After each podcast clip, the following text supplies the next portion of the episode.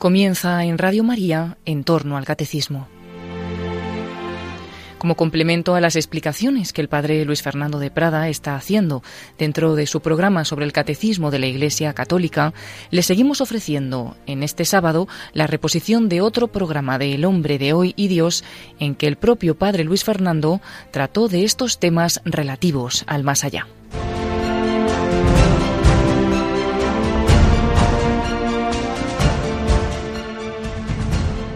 Fe cristiana nos dice que tras la muerte seremos juzgados y que tras ese juicio pasaremos al cielo, purgatorio o infierno. Pero ¿realmente existen esos lugares?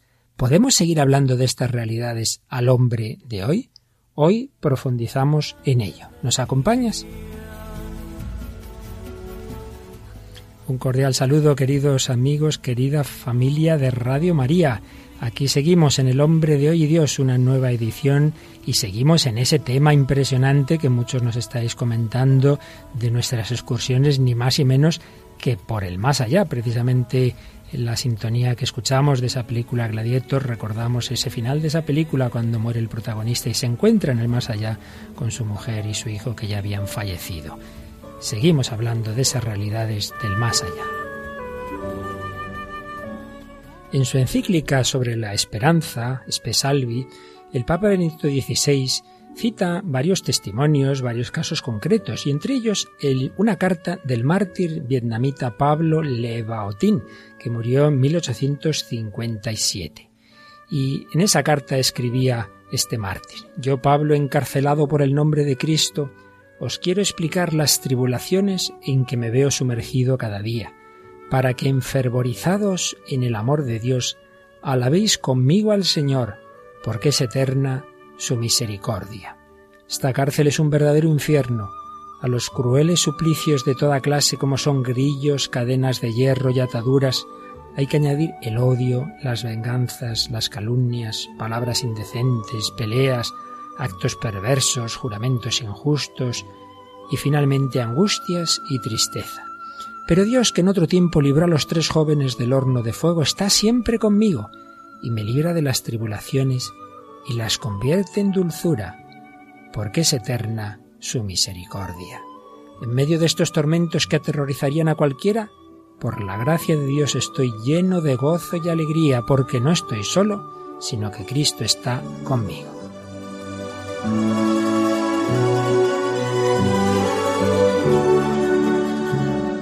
¿Cómo resistir este espectáculo viendo cada día cómo los emperadores, los mandarines y sus cortesanos blasfeman tu santo nombre, Señor? Mira, tu cruz es pisoteada por los paganos. ¿Dónde está tu gloria? Al ver todo esto, prefiero encendido en tu amor morir descuartizado en testimonio de tu amor. Muestra, Señor, tu poder, sálvame y dame tu apoyo para que la fuerza se manifieste en mi debilidad y sea glorificada ante los gentiles y seguía escribiendo a sus hermanos de fe, queridos hermanos, al escuchar todo esto, llenos de alegría, tenéis que dar gracias incesantes a Dios de quien procede todo bien. Bendecid conmigo al Señor, porque es eterna su misericordia. Y comenta Benedicto XVI en su carta especial, y esta es una carta desde el infierno. Se expresa todo el horror de un campo de concentración, en el cual a los tormentos por parte de los tiranos se añade el desencadenarse del mal en las víctimas mismas, que de este modo se convierten incluso en nuevos instrumentos de la crueldad de los torturadores. Es una carta desde el infierno, pero en ella se hace realidad la exclamación del Salmo. Si escalo el cielo, allí estás tú. Si me acuesto en el abismo, allí te encuentro. Cristo ha descendido al infierno y así está cerca de quien ha sido arrojado allí, transformando por medio de él las tinieblas en luz. El sufrimiento y los tormentos son terribles y casi insoportables, y sin embargo ha surgido la estrella de la esperanza, el ancla del corazón llega hasta el trono de Dios.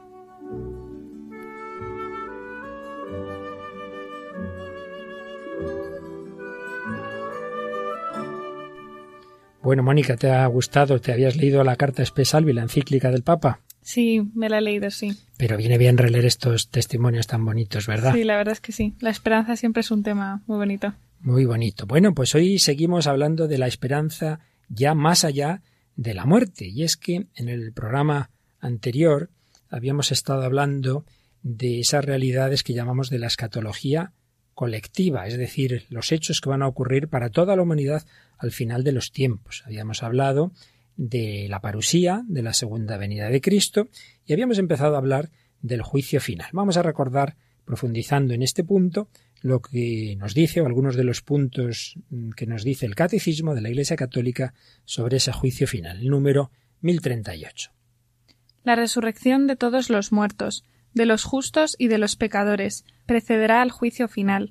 Esta será la hora en que todos los que estén en los sepulcros oirán su voz, y los que hayan hecho el bien resucitarán para la vida, y los que hayan hecho el mal para la condenación. Entonces Cristo vendrá en su gloria acompañado de todos sus ángeles. Serán congregadas delante de él todas las naciones, y él separará a unos de los otros, como el pastor separa las ovejas de las cabras.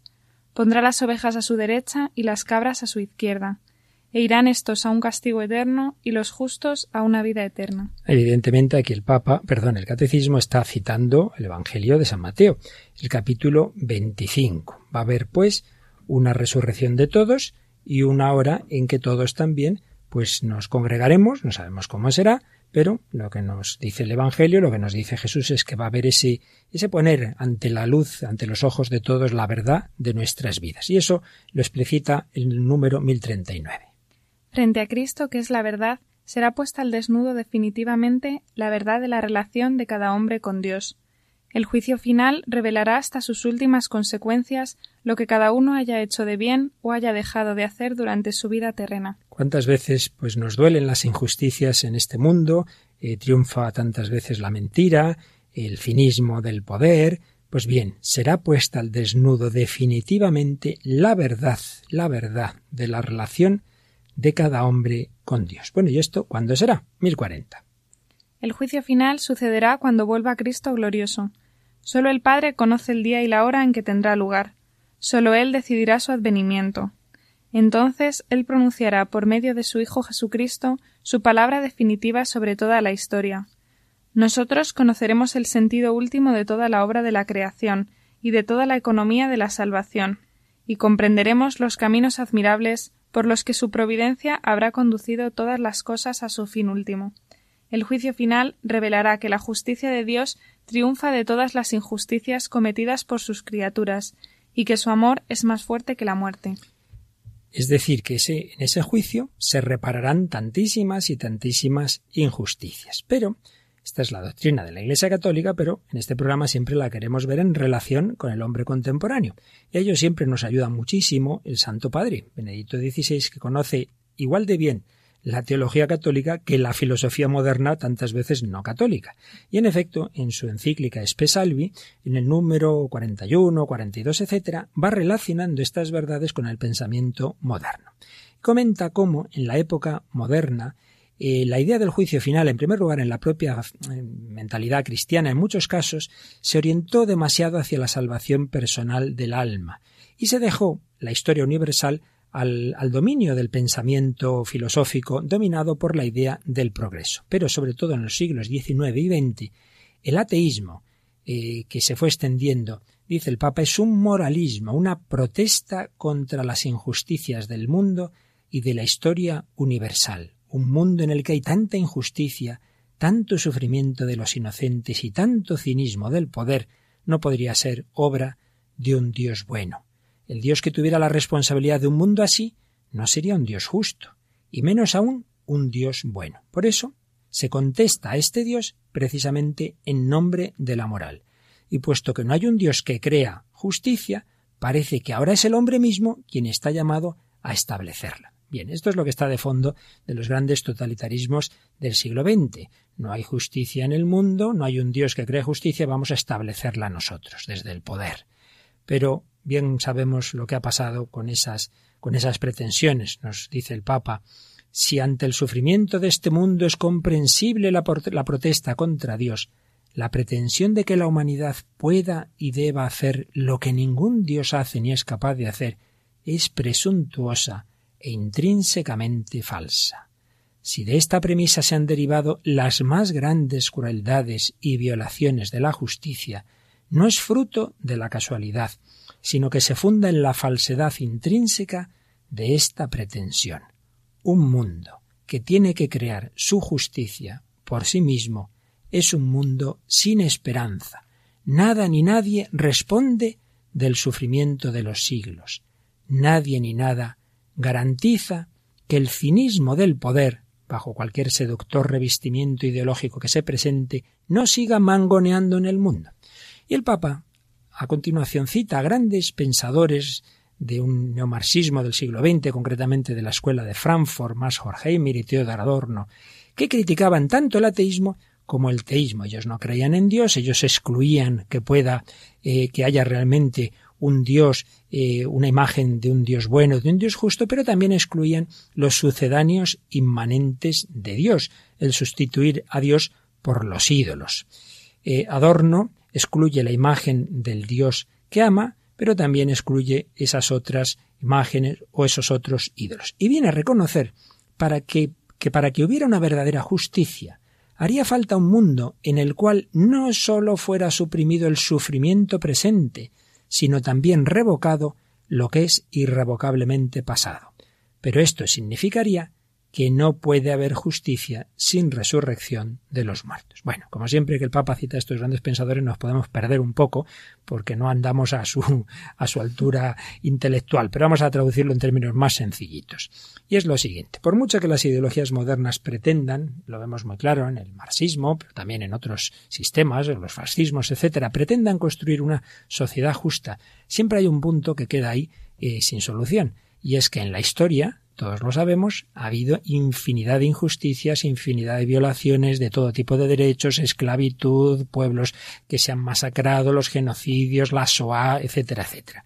Entonces, bueno, bueno, se promete que llegaremos a una sociedad justa. Primero, como ya veíamos en algún programa anterior, eso es una pretensión que nunca se cumple porque el hombre sigue siendo frágil por muy buenos sistemas sociales que inventemos. Pero segundo, ¿qué pasa con todo lo que ha ocurrido en, en el pretérito? Nadie va a reparar esas injusticias. Todos los pobres, todos los oprimidos, eh, y en cambio los poderosos que han triunfado, eso va a quedar así. La última palabra la va a tener la injusticia. Y estos pensadores de la escuela de Frankfurt vienen a decir es que haría falta que resucitáramos todos, que resucitaran los hombres del pasado y dar a cada uno lo suyo. Pero claro, eso implicaría creer en la resurrección, eso implicaría creer en Dios. Pues bien, dice el Papa, en realidad en realidad, Dios mismo se ha dado una imagen en el Cristo que se ha hecho hombre. En él, en el crucificado, se lleva al extremo la negación de las falsas imágenes de Dios. Ahora Dios revela su rostro precisamente en la figura del que sufre y comparte la condición del hombre abandonado por Dios. Este inocente que sufre se ha convertido en esperanza, certeza. Dios existe y Dios sabe crear la justicia de un modo que nosotros no somos capaces de concebir y que sin embargo podemos intuir en la fe. Sí, existe la resurrección de la carne, existe una justicia, existe la revocación del sufrimiento pasado, la reparación que restablece el derecho. Por eso la fe en el juicio final es ante todo y sobre todo esperanza.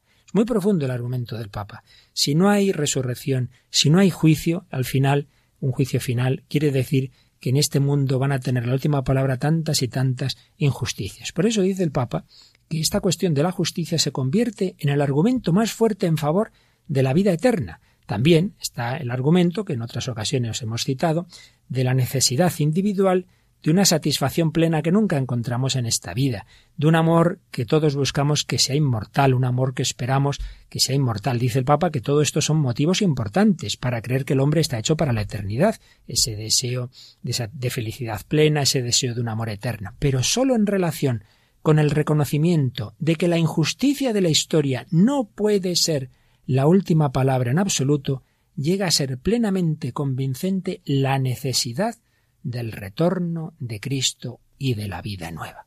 Por eso, precisamente partiendo de pensadores modernos, el Papa viene a hacernos ver que este tema del juicio es algo que exige precisamente la mentalidad actual que busca que haya justicia, pero una justicia que implique toda la historia, que implique el pasado. Es necesaria esa resurrección y es necesaria una luz que nos ponga a cada uno en nuestro sitio, que no triunfe definitivamente la mentira y el mal. Pero bueno, como siempre nos ocurre que nos elevamos tanto, viene bien hacer una pausa, Mónica, y para ello nos vamos a subir al cielo. Nos has traído una canción que precisamente nos habla del cielo. Y siguiendo los ejemplos de las habituales colaboradoras Raquel y Tamara, que tiran mucho a lo inglés, esta vez tú también has caído en lo mismo y nos traes una canción de Estados Unidos. Me parece que es así, ¿verdad? Sí, es una canción que se titula Inside Your Heaven, que es como en tu cielo o algo así, aunque la traducción que ellos dan es estar en tu cielo. Pero bueno, y es de una cantante y una actriz estadounidense que es Carrie Underwood. Y, nada, es una, es una cantante que suele cantar así estilo country o mezclado con pop a veces. Pues escuchamos un poquito y luego nos traduces lo que escuchamos.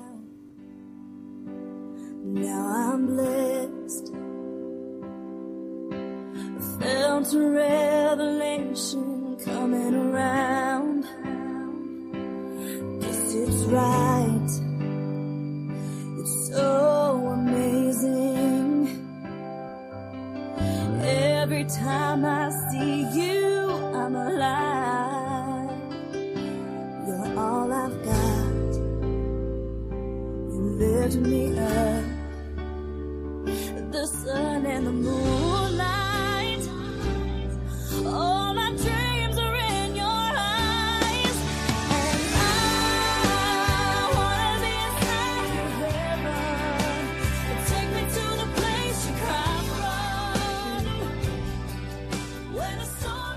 Quisiera estar en tu cielo, llévame al lugar donde lloras, donde la tormenta te arrastra. Quisiera ser la tierra que te sostiene, cada pizca de aire que respiras, el viento calmado. Quisiera estar en tu cielo.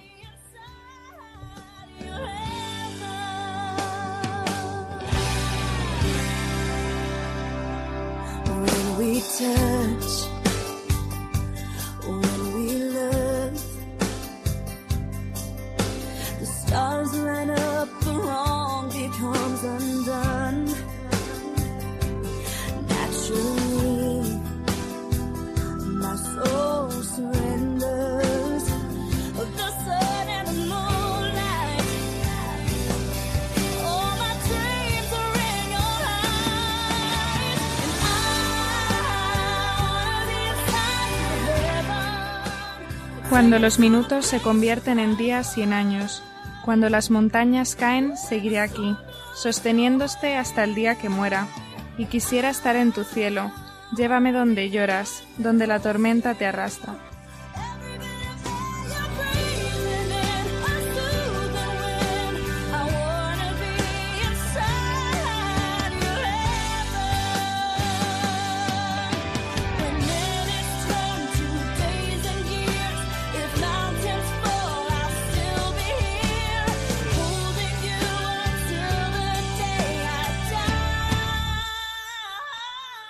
Quisiera estar en tu cielo. Todos tenemos un deseo de plenitud, de felicidad, de lo que más o menos confusa o claramente llamamos el cielo. Y el Papa nos habla de cómo la luz de Dios en lo que la doctrina católica llama el juicio, pues nos mostrará ese destino al que estamos llamados y cómo eso pues no va en absoluto contra los deseos humanos, sino que es lo lógico. En el fondo todos buscamos esa claridad, esa luz, ese poner cada cosa en su sitio. Pero es verdad que nos hacemos líos con el tema de la justicia y de la misericordia. Y el Papa lo sigue explicando en la Spe Salvi, en el número 44. Solo Dios puede crear justicia. Él lo hace. Él lo hace. Pero la imagen del juicio final no es en primer lugar una imagen terrorífica, sino una imagen de esperanza. Todo nuestro miedo está relacionado con el amor, dice San Hilario. Dios es justicia y crea justicia, pero en su justicia está también la gracia. Esto lo descubrimos dirigiendo la mirada hacia Cristo crucificado y resucitado. Ambas, justicia y gracia, han de ser vistas en su justa relación interior. Por un lado, la gracia no excluye la justicia. Claro, si resultara que como Dios es tan bueno y misericordioso, da igual haber sido Hitler o Stalin que la Madre Teresa, pues hombre, uno diría, no sé, qué justicia más rara, ¿no? Qué, misericordia más peculiar.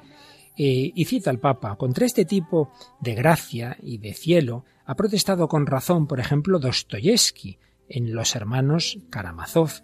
Al final, los malvados, en el banquete eterno, no se sentarán indistintamente a la mesa junto a las víctimas como si no hubiera pasado nada. Es obvio. No podría ser, eso sería eh, Dios no sería justo si diera igual haber sido un genocida, un asesino, que haber sido una persona entregada a los demás. Pero eso tampoco tiene que llevarnos a negar o a desconfiar de que es verdad que Dios siempre va a ofrecer su misericordia, su perdón a la peor persona. Es cierto. ¿Cómo se juntan ambas realidades? Pues en nuestra cabeza nunca lo vamos a conseguir entender del todo. Pero debemos afirmar ambas cosas. Que hay una justicia, que hay un recibir, cada uno conforme haya actuado, pero que también hay un amor y hay una misericordia más grandes que esa justicia. Y ambas, como nos decía el Papa, se juntan en Cristo crucificado. Por un lado, Él paga por todos nuestros pecados, por todas nuestras injusticias. En ese sentido se cumple la justicia. Pero por otro lado, precisamente ese pago nos da la posibilidad de una misericordia más grande que todos nuestros pecados.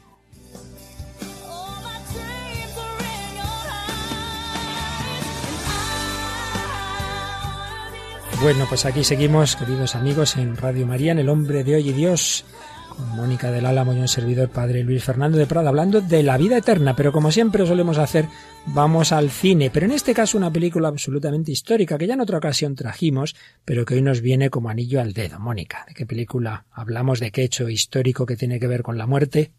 Pues se trata de la película Viven, que es una película de 1993 eh, dirigida por Frank Marshall y por su esposa Kathleen Kennedy, y está basada en un libro eh, que narra el, un accidente de vuelo que tuvieron los miembros del, del vuelo 571 de la Fuerza Aérea Uruguaya y que cuando se estrellaron en los Andes, pues que tuvieron que pasar por una serie de dificultades, ¿no? Sí, más que dificultades muy gordas. Para empezar, que se murieron la mitad o más, ¿no? Y los demás, pues hay una gran lucha por la supervivencia hasta que por fin dos de ellos, después de muchos días de, de interminable marcha, consiguen llegar a un lugar habitado y piden el rescate para los demás. Pues vamos a escuchar un, momento en el que, claro, tras el accidente, muchos que habían quedado supervivientes van muriendo. Y escuchamos eh, el momento en que están dos de esos chicos juntos, uno llorando, y que y que se ve claramente que está teniendo como una experiencia mística, una experiencia de Dios. Ciertamente en la realidad, están los testimonios de los supervivientes, en la realidad este accidente, este accidente les llevó, prácticamente todos ellos, creo que hay la excepción de uno, a una vivencia religiosa fortísima. Escuchamos la escena de este diálogo entre dos de estos accidentados.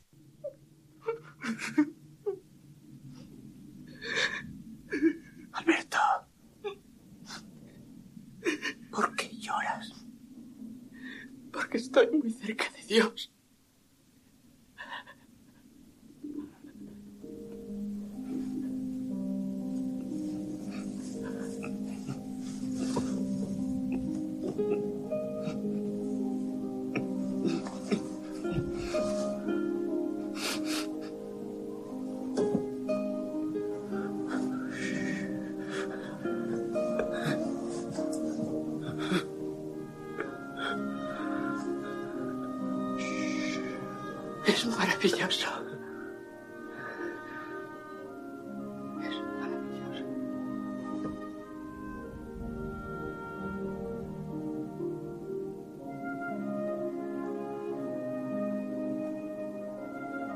Despertad, por favor.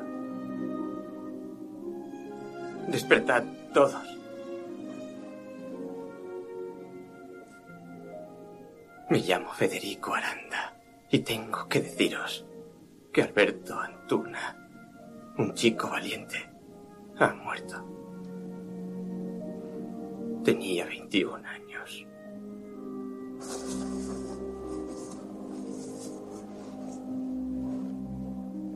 Dales el descanso eterno, oh Señor, y que la luz perpetua les ilumine. Que descansen en paz. Amén. Y así ocurrió. Iban enterrando pues a los que iban muriendo, pero en este caso y en otros precedido de una fortísima experiencia de Dios. Se sentía lleno de alegría, lleno de gozo este chico Alberto. La unión con Dios aquí se convierte, como enseguida explicaremos, en tras la muerte en el cielo. Pero antes quería leer algo que me llamó la atención porque tras leer lo que nos dice el Papa sobre la necesidad del juicio y de la resurrección de los muertos para que haya auténtica justicia, precisamente me iba yo leyendo este librito reciente de Kiko Argüello, el iniciador del camino neocatecumenal, el querigma en las chabolas de los pobres, cuando cuenta en las evoluciones que él iba teniendo, pues cuando venía del ateísmo, cuando pudo hacerse marxista, pero escribe así no he sido marxista porque yo decía a mis amigos que tenían un gran deseo de justicia. No lo entiendo. Queréis crear un paraíso comunista en el que haya justicia para todos, pero si no dais una respuesta a toda la historia, en el fondo sois unos burgueses. Es más, cuando hayáis creado ese paraíso, me gustaría ir allí con una bomba, porque no tenéis derecho a ser felices a costa de la injusticia de la historia. ¿No sabéis hacer justicia a aquellos negros a los que cogieron y metieron en las bodegas de los barcos y allí murieron como desgraciados? Yo siento dentro de mí que el deseo que tengo de justicia es total, o para todos, o para nadie. Es absurdo que para unos haya justicia y para otros no. Murieron y no hay otra vida, no hay nada. Pasaron una vida de miseria, de esclavitud.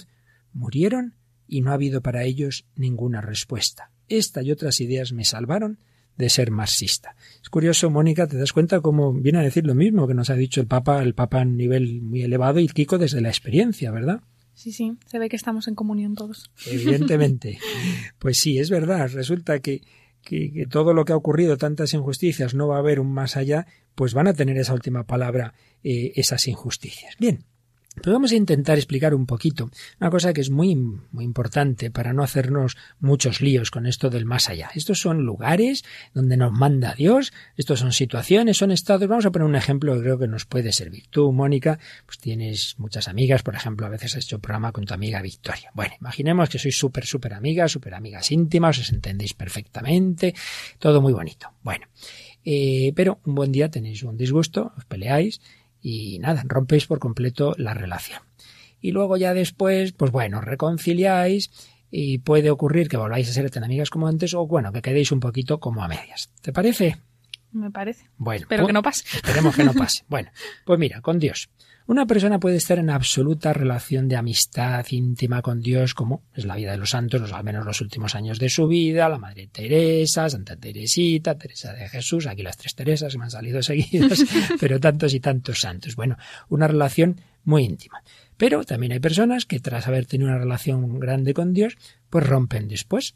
Bien lo más normal poco a poco se van enfriando, una situación de tibieza, pecados veniales, se va dejando la oración o se llega a un pecado mortal y también después del pecado mortal puede que uno se arrepienta, que vuelva a la comunión con Dios o puede que no, que se encabezone, que se encabezone más, más, más, más, más y así hasta el final de su vida. ¿De acuerdo? Bueno, pues vamos a aplicar esto un poquito al más allá. Eh, dos superamigos viene a ser en esta vida la santidad. Dos personas muy íntimamente unidas, como digo, el Señor, o mejor dicho, cuatro, las tres personas de la Trinidad y cada uno de, esas almas, ¿verdad? Muy santas, santidad. ¿Qué pasa tras la muerte? Pues que la persona que al final de su vida estaba ya en esa unión con Dios, eso se convierte en el cielo. Santidad, tras la muerte, cielo. Segunda posibilidad, sí, personas que viven en gracia de Dios, que viven unida a Dios, que no quieren hacer grandes pecados, pero bueno, tampoco se matan, tampoco se matan. Y si cae un pecadillo por acá, otro por allá, ay, que he hecho este pecado, bueno, se arrepienten o a lo mejor han vivido apartadas de Dios, pero al menos al final de su vida, aunque sea en el último momento, pues se arrepienten, piden perdón, pues entonces esas personas se salvan. Pero claro, no han muerto en esa unión íntima con Dios que tenía Santa Teresa.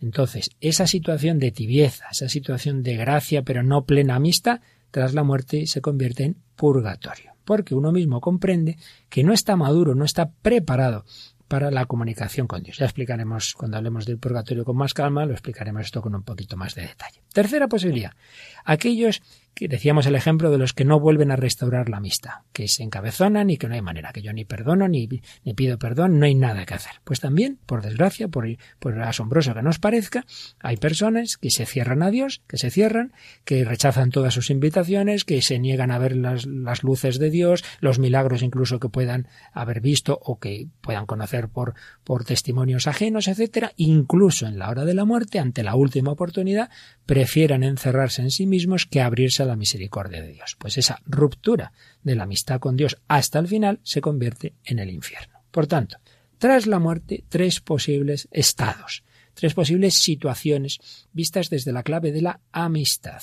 Somos amiguísimos, santidad, cielo. Somos amigos, pero no tanto, hay que purificar esa amistad, purgatorio. Somos enemigos, no porque Dios lo sea, sino porque yo no quiero ser su amigo, no acepto la invitación a su banquete, parábola, como recuerdas, del Evangelio, se convierte en el infierno. Esto lo explicaremos con más calma, pero que ya nos quede claro desde este momento que esas tres posibilidades dependen, por un lado, de que Dios invita a todos naturalmente a estar con Él. Dios quiere que todos vayamos al cielo. Pero la amistad es cosa de dos, no solo de uno. Si tú, Mónica, me invitas, porque por cierto lo has hecho, a comer en tu casa, y yo siempre voy dando largas, voy dando largas, no sé qué, y, al cabo de un año digo, ay, Mónica, qué, qué antipática, y como que antipática, si te invité hace un año y no has venido a mi casa y tal, pues la culpa es mía, ¿no? Tus padres me han invitado, ya lo sé que me han invitado, soy yo que, que lo voy dejando, ¿verdad?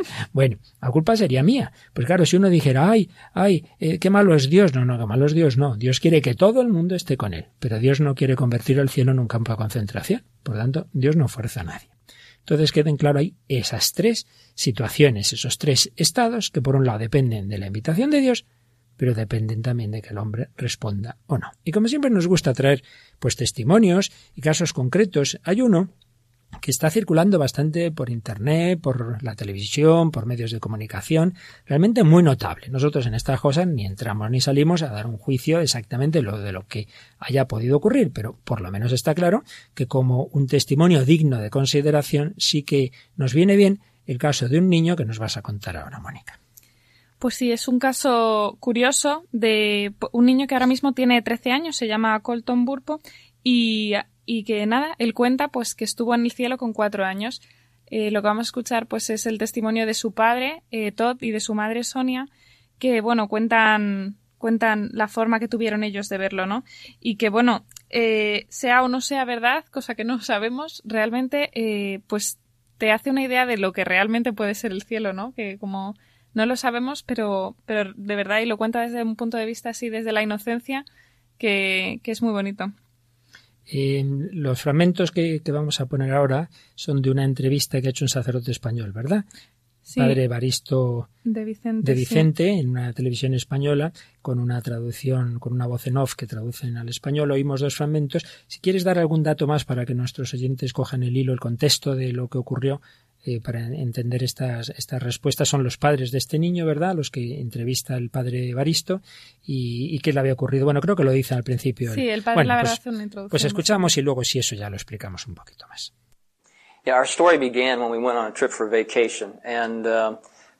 Todo empezó con un viaje de vacaciones que hicimos en el que nuestros dos hijos se pusieron enfermos estaban en el hotel con muchos síntomas malos.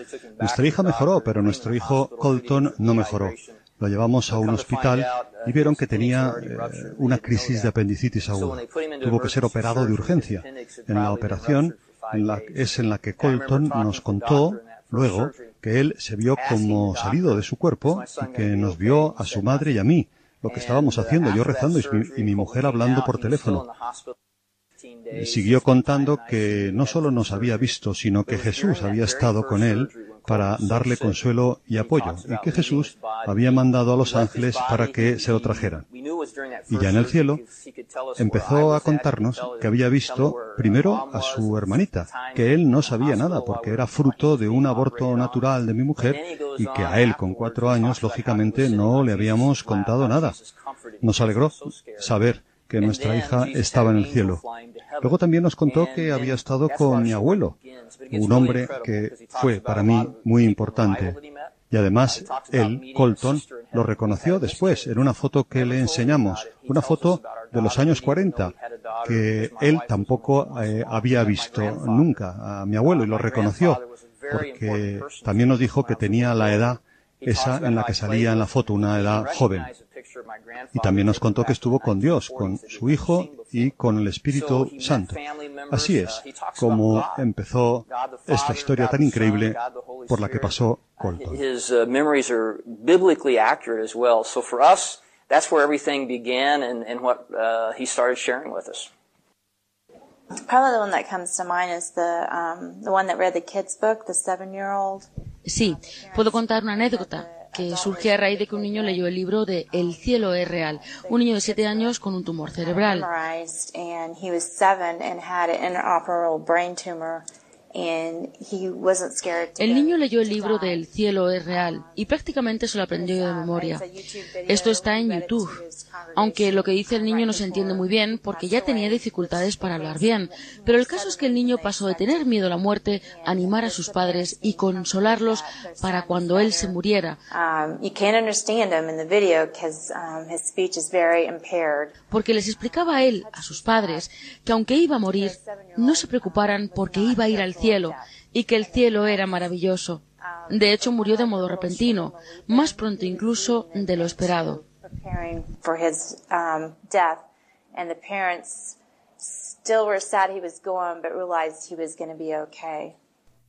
Eran las palabras de los padres de este niño en la entrevista del padre Evaristo de Vicente en Intereconomía Televisión. Ya eh, nuestros oyentes habrán podido ir situando. Pues estos padres cuentan lo que les contó su niño, en aquel momento con cuatro años, ahora con trece, y todo esto lo, lo han publicado, lo ha escrito el padre, ¿verdad?, en un par de libros, ¿no? Mónica, que se llaman el primero se llama El cielo es real y el segundo El cielo lo cambia todo. Que creo que el primero, El cielo es real, en Estados Unidos va por nueve millones de ejemplares, que no está nada mal.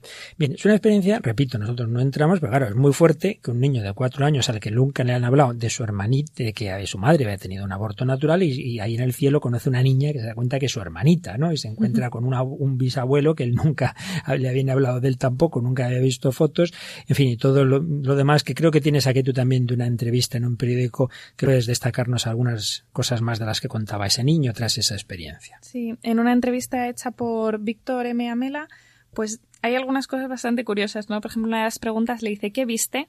Y Colton dice, vi a Jesús, al Espíritu Santo, muchos ángeles.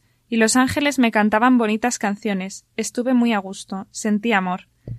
Luego le pregunta, ¿te creyeron tus padres? Y dice, pensaban, pensaron que les contaba un sueño. Es una posibilidad, responde el periodista. Pero el niño dice Pero me creyeron cuando les dije qué hacían mientras me operaban. Mi padre rezaba en un cuarto y mi madre hablaba por teléfono en otro. Les vi desde arriba. Dice el periodista ¿Qué te han dicho los médicos de eso? Mi cirujano dijo que me recuperé de modo milagroso y, que, dice que otros pacientes también han visto cosas. Luego habla de, de, su hermanita, ¿no? Y lo bonito de este testimonio es que el niño dice lo cuento para que los padres que hayan perdido un bebé sepan que su hijo está en el cielo y que está bien y luego cuenta pues lo de su abuelo que, que le contaba cosas, ¿no? De su padre. Luego alguna cosa más que no sale en la entrevista, pero pues cuenta el niño que Jesús estaba sentado a la derecha de Dios. Y, y bueno, luego detalles así curiosos del cielo que dice, ¿cómo es el Espíritu Santo? Le dice el periodista. Dice, pues medio transparente, medio azul y se le nota su fuerza, su potencia. ¿y cómo es Jesús? Dice, alto, con barba, cabello castaño oscuro y ojos de un azul muy celeste. Su sonrisa es bellísima y es muy bondadoso amor puro. Y de los ángeles dice que se parecen a las personas, que son algo más grandes, que llevan mensajes de Jesús y que protegen a las personas.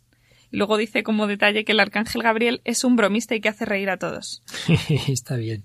Y que al final le preguntaba, ¿querrías volver al cielo, no? Sí, y él dice, sería, sería tan agradable, dice, pero ahora tengo trabajo que hacer aquí, por encargo de Dios. El periodista le pregunta, ¿qué tienes que hacer? Dice hablar de Jesús con todo el mundo, hablar contigo, hacer esta entrevista es parte de mi misión aquí.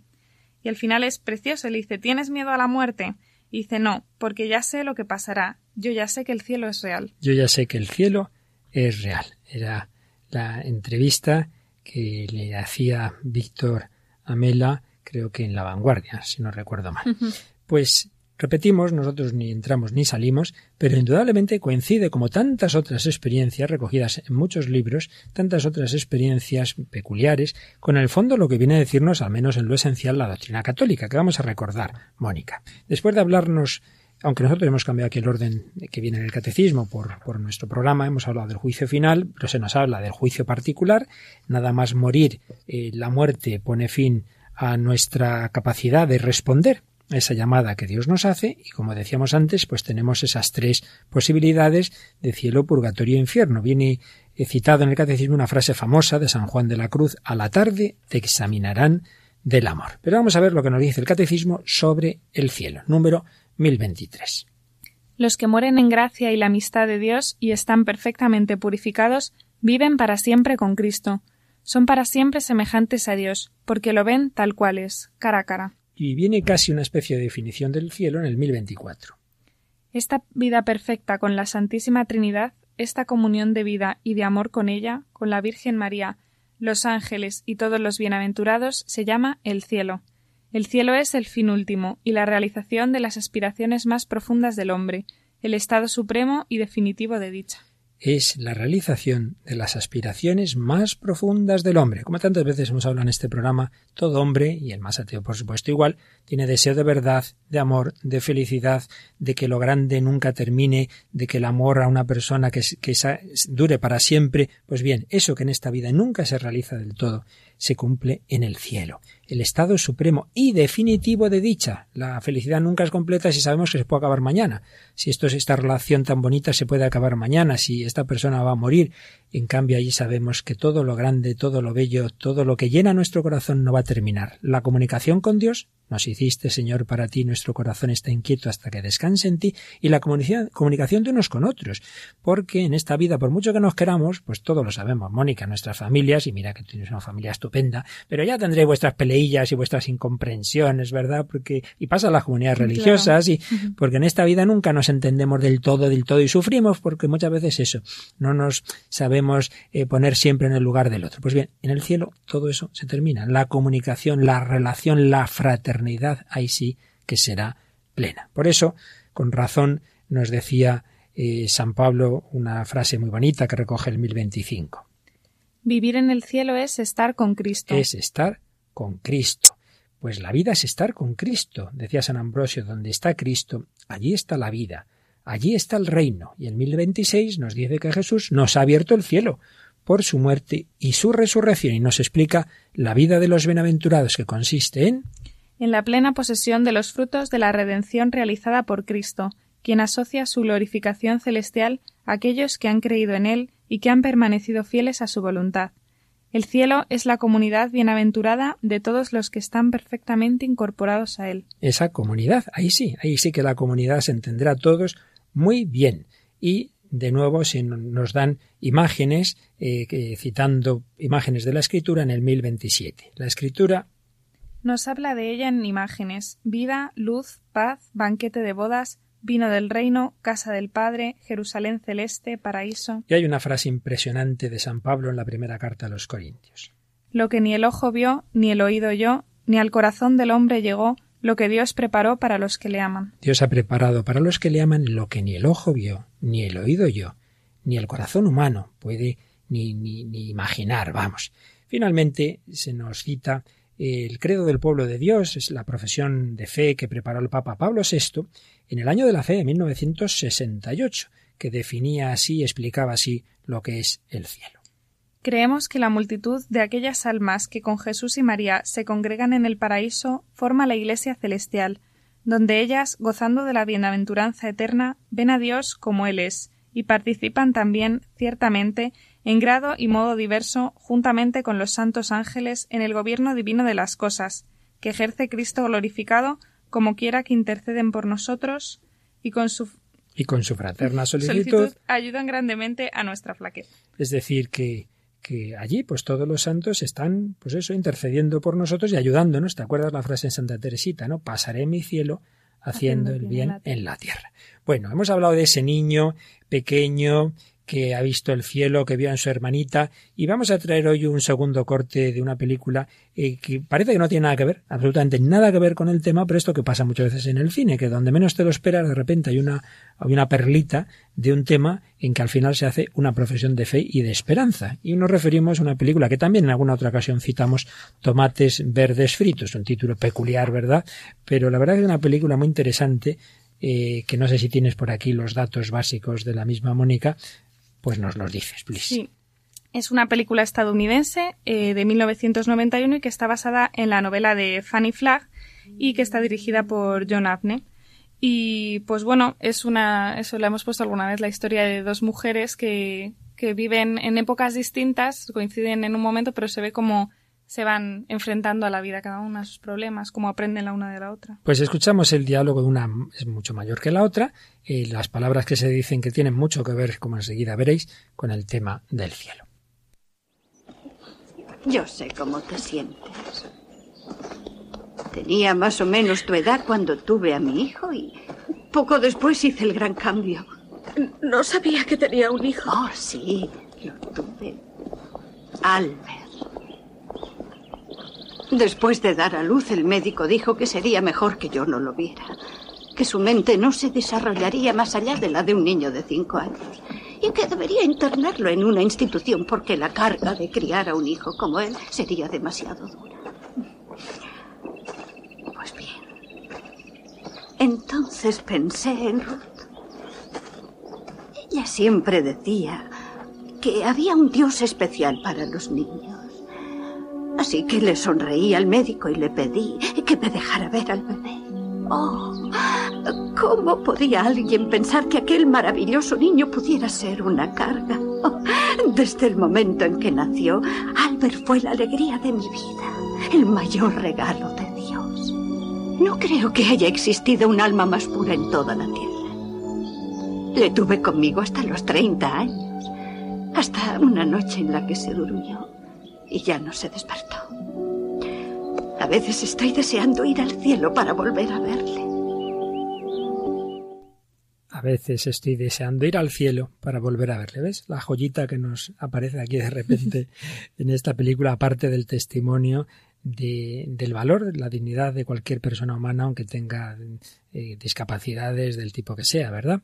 Pero Mónica, antes de que se nos acabe el tiempo, ya que haces humanidades, ¿puedes decirnos una palabrita de una obra clásica bien conocida que nos habla del cielo, del purgatorio y del infierno? Naturalmente me refiero a la Divina Comedia de Dante. Sí, pues nada, es esta, la verdad es la parte del paraíso es preciosa entera y la podríamos leer entera. Entera, patrón. Pero, pero me da que no cabe. Así que pues eso, hemos escogido la, la, parte del principio que es cuando, eso, cuando él presenta lo que es el cielo, ¿no?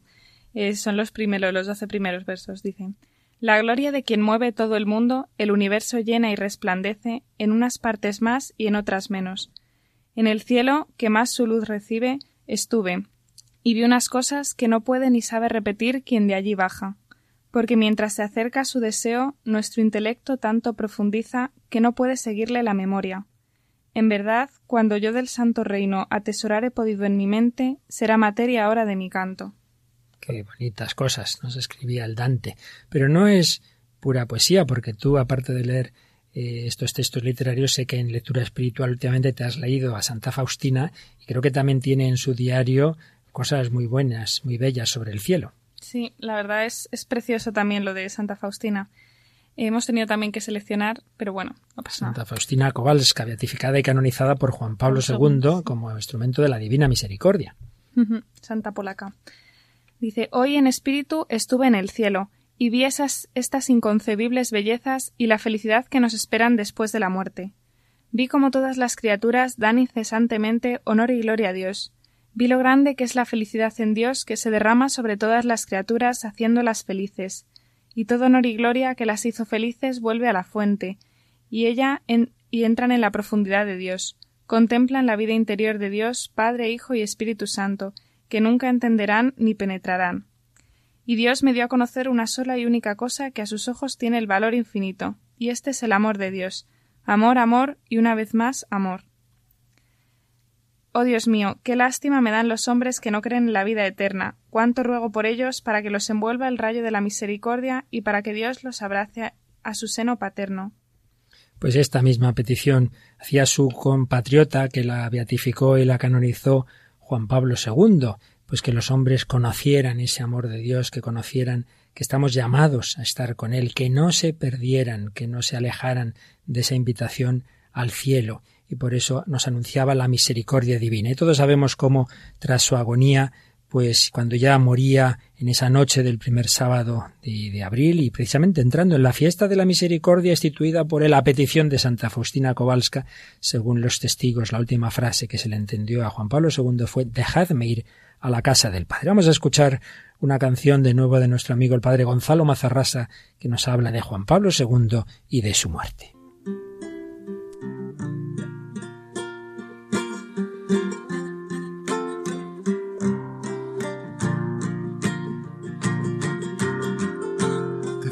Al nacer abril,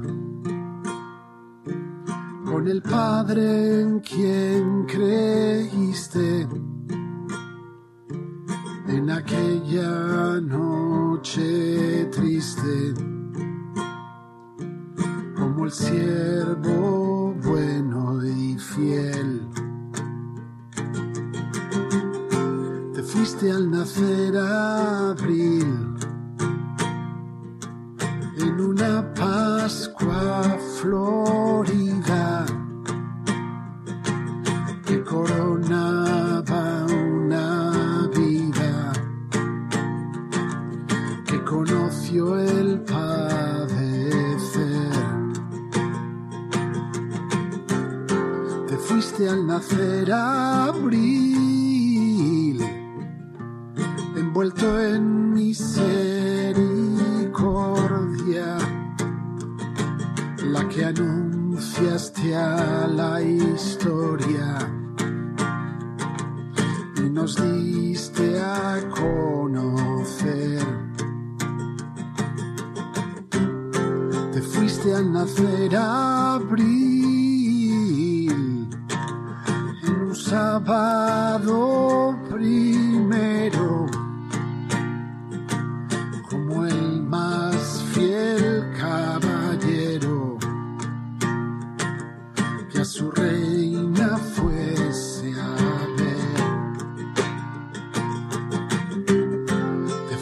al nacer abril y el espíritu de fuego resplandece verdadero en tu magisterio y fe. al nacer abril abrieron nuevos senderos hacia la tumba de Pedro, los que ahora te van a ver. Te fuiste al nacer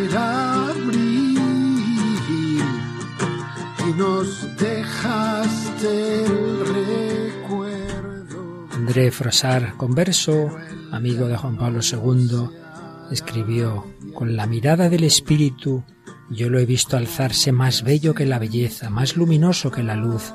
Sería un gran error imaginar el cielo descolorido y fantasmal, como si fuese menos concreto que nuestro mundo sensible. Es lo contrario.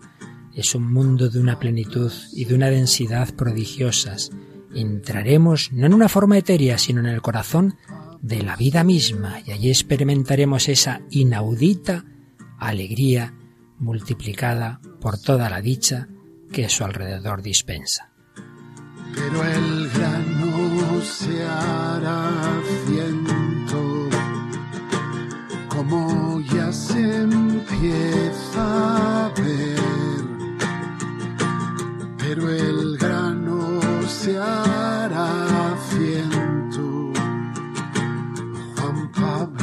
Pablo